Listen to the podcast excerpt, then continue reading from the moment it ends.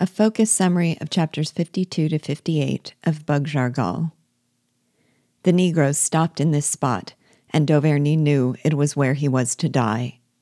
He spoke words of regret over leaving his love behind to weep for him that were met by the horrible laughter of the Obi. The Obi told Dauvergne that his only fear had been that Dauvergne might desire to die. Then, baring his brown chest, the Obi revealed upon it the names Effingham and Dauvergne. Dauvergne, who had only known one man with these two brands, exclaimed his disbelief that this could be the loyal dwarf Habibra. Unveiling his face, Habibra told Dauvergne that he was indeed his uncle's fool and his murderer. Then, in a cold blooded manner, he narrated the details of the killing. Dauvergne berated him for his disloyalty to a man who had shown him so much kindness. But Habibra retorted that his kindness was the kind you show a dog. For the humiliation inflicted on him, he could feel nothing but the deadliest hatred. Though he was a mulatto and a dwarf, he was still a man, and he desired vengeance. He regretted only that he could not make his tyrant suffer all the tortures he did for so many years. Dauvergne then challenged him to explain why, if he pitied the position of the slaves, he did not use his influence to make his master treat them less harshly. Habibra responded that he would do nothing to hinder the white man from blackening his soul with cruelty, because the more punishments the master inflicted, the sooner revolt would come. Dauvergne told Habibra to delay no longer and let him die. But Habibra sought enjoyment in the agony of his suspense and amused himself by telling Dauvergne that he had discovered the spot where his wife was concealed, and that she would be swept from the face of the earth by the fire that had been lighted in the forest. Dauvergne tried to throw himself upon Habibra, but the Negroes seized him and bound him with cords. Then, in the distance, Dauvergne heard the barking of a dog. Moments later, the head of Rask appeared at the opening in the roof above them. At Habibra's orders, the Negroes prepared to throw Dauvergne into the abyss. With a voice of thunder, Bug Jargal cried out to his comrades to stop. Recognizing their chief, they prostrated themselves before him, and he ordered them to unbind the prisoner. Habibra asserted that the prisoner had been given to him by Biassou, and that Bug Jargal had no right to contradict his orders. But when Bugjargal again gave his command, the men followed. Habibra threatened the soldiers with curses that would come down upon them if they did not do as he said. But though his threats terrified them into a moment of indecision, it was Bugjargal they obeyed. Then he ordered them to go and tell Biassou not to unfurl on the mountain top the black flag that would signal Dauvergne's death. They left without a word, and the Obi followed them. Bug Jargal praised God that Dauvergne was saved, told him to return the way he came and meet him again in the valley, and disappeared. Eager to arrive at the appointed meeting place, Dauvergne was leaving the cavern through the subterranean passage when Habibra appeared, wielding a dagger. He dashed at Dauvergne with weapon uplifted, endeavoring to hurl him over the edge of the precipice. Dauvergne avoided the blow, and Habibra fell into the abyss. In his fall, Habibra's petticoat was caught on the roots that projected from the rocks, and he clung to them as his last hope for safety, his hat and dagger falling into the gulf below. The slightest push on Dauvergne's part would have hurled him to his destruction, but Dauvergne could not commit such an act of cowardice. He determined to leave Habibra to his fate. His voice broken with fear, Habibra pleaded with Dauvergne not to let him die, to prove the masters were better than the slaves, and to show him pity. He begged Dauvergne to stretch out his hand to save him, and promised that thereafter his gratitude would erase his crimes. His tone of agony made Dauvergne forget all and look upon Habibra only as an unhappy fellow creature he could rescue from death. Dauvergne stooped down on the bank of the precipice and extended his hand. Habibra grasped onto it and with a violent jerk tried to draw Dauvergne down with him into the abyss. As Dauvergne struggled to free himself, Habibra declared that he preferred Dauvergne's death to his own life, and he tried with all his might to drag him into the depths. His knees planted in a groove of the rock, Dauvergne continued to strive against the dwarf's efforts, and every now and then he drew a long breath and shouted with all his strength the name of Bug-Jargal. He began to grow weak and seemed about to succumb to Habibra's efforts when, at the edge of the crevice, Rask and Bug-Jargal appeared.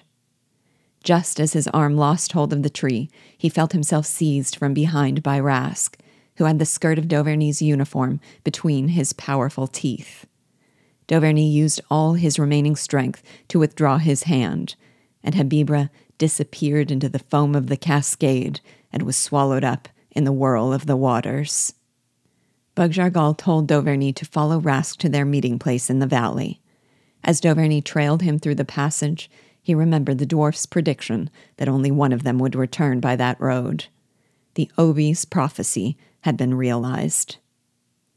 Reunited in the valley, Dauvergne threw himself into the arms of Bug-Jargal. Bug-Jargal explained to him that realizing it was the black flag raised as a signal of Dauvergne's death that would trigger the execution of the ten hostages, he had returned to try and prevent Dauvergne's execution. He had arrived in time, and they would both live. Dauvergne clasped Bug-Jargal in his arms and begged him to remain with the white troops, but Bug-Jargal replied angrily that he did not propose to Dauvergne to join his army. Then, in a tone of gaiety, he urged Dauvergne to come with him to the camp to reassure Marie. Here, Dauvergne stops in his story, covers his face, arises violently agitated, and leaves the tent, with Rask following. In Dauvergne's absence, the soldiers share their reaction to his story. Alfred calls it boring and expresses his distaste for such romances in prose. Pascal says that if it had not been for his pipe and his bottle, he should have passed a dreary evening.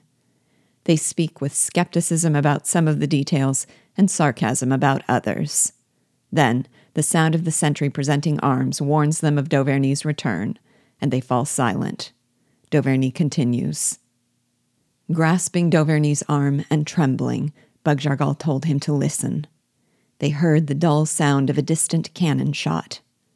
Bug-Jargal sprang to the top of a rock, and Dauvergne followed.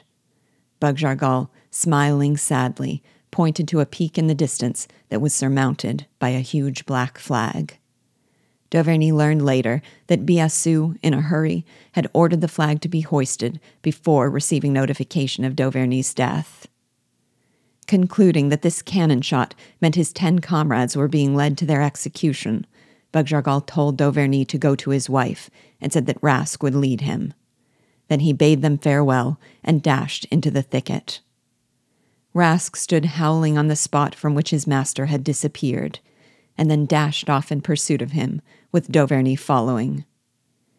At this point in the story, Dauvergne's voice fails him, and he asks Thaddeus to tell the rest.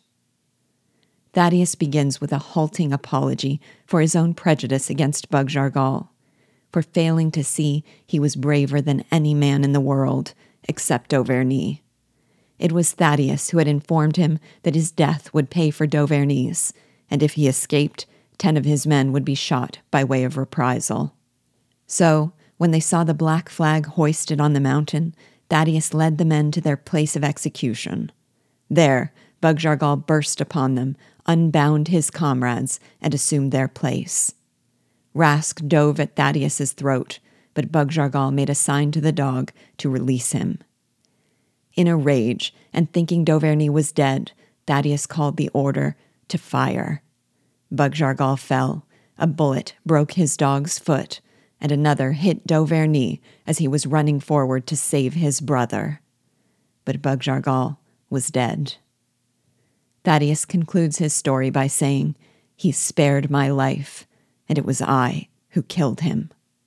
In the note that follows, the author addresses the reader directly, expressing a suspicion that the reader will not be satisfied unless he winds up all the details of the story.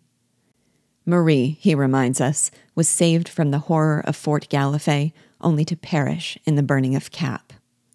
Then, returning to the scene of Dauvergne's storytelling, he tells us that the day after a great victory had been won by the French Republican forces, a representative of the people demanded an audience with the general in command.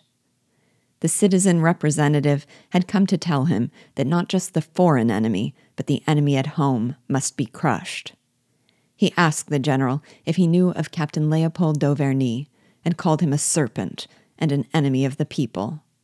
He read to the general a report in which d'Auvergne was accused of telling an anti revolutionary tale, of using expressions forbidden by good Republicans, and in doing so, of bringing contempt upon the Republic. The report concludes that d'Auvergne deserves death. In contrast to the citizen's report, the general then read an excerpt from his own. It told of how d'Auvergne contributed to the success of the army by leading an attack in which his death was inevitable. He was shot down in the moment of victory, and Sergeant Thaddeus and a dog were found dead beside him. The citizen would denounce him as a traitor. The general held him up as a hero and thanked God he escaped infamy with death. Then he told the citizen, with bitter sarcasm, that perhaps he could still find d'Auvergne's body among the ruins and discover whether the army had spared his head for the guillotine.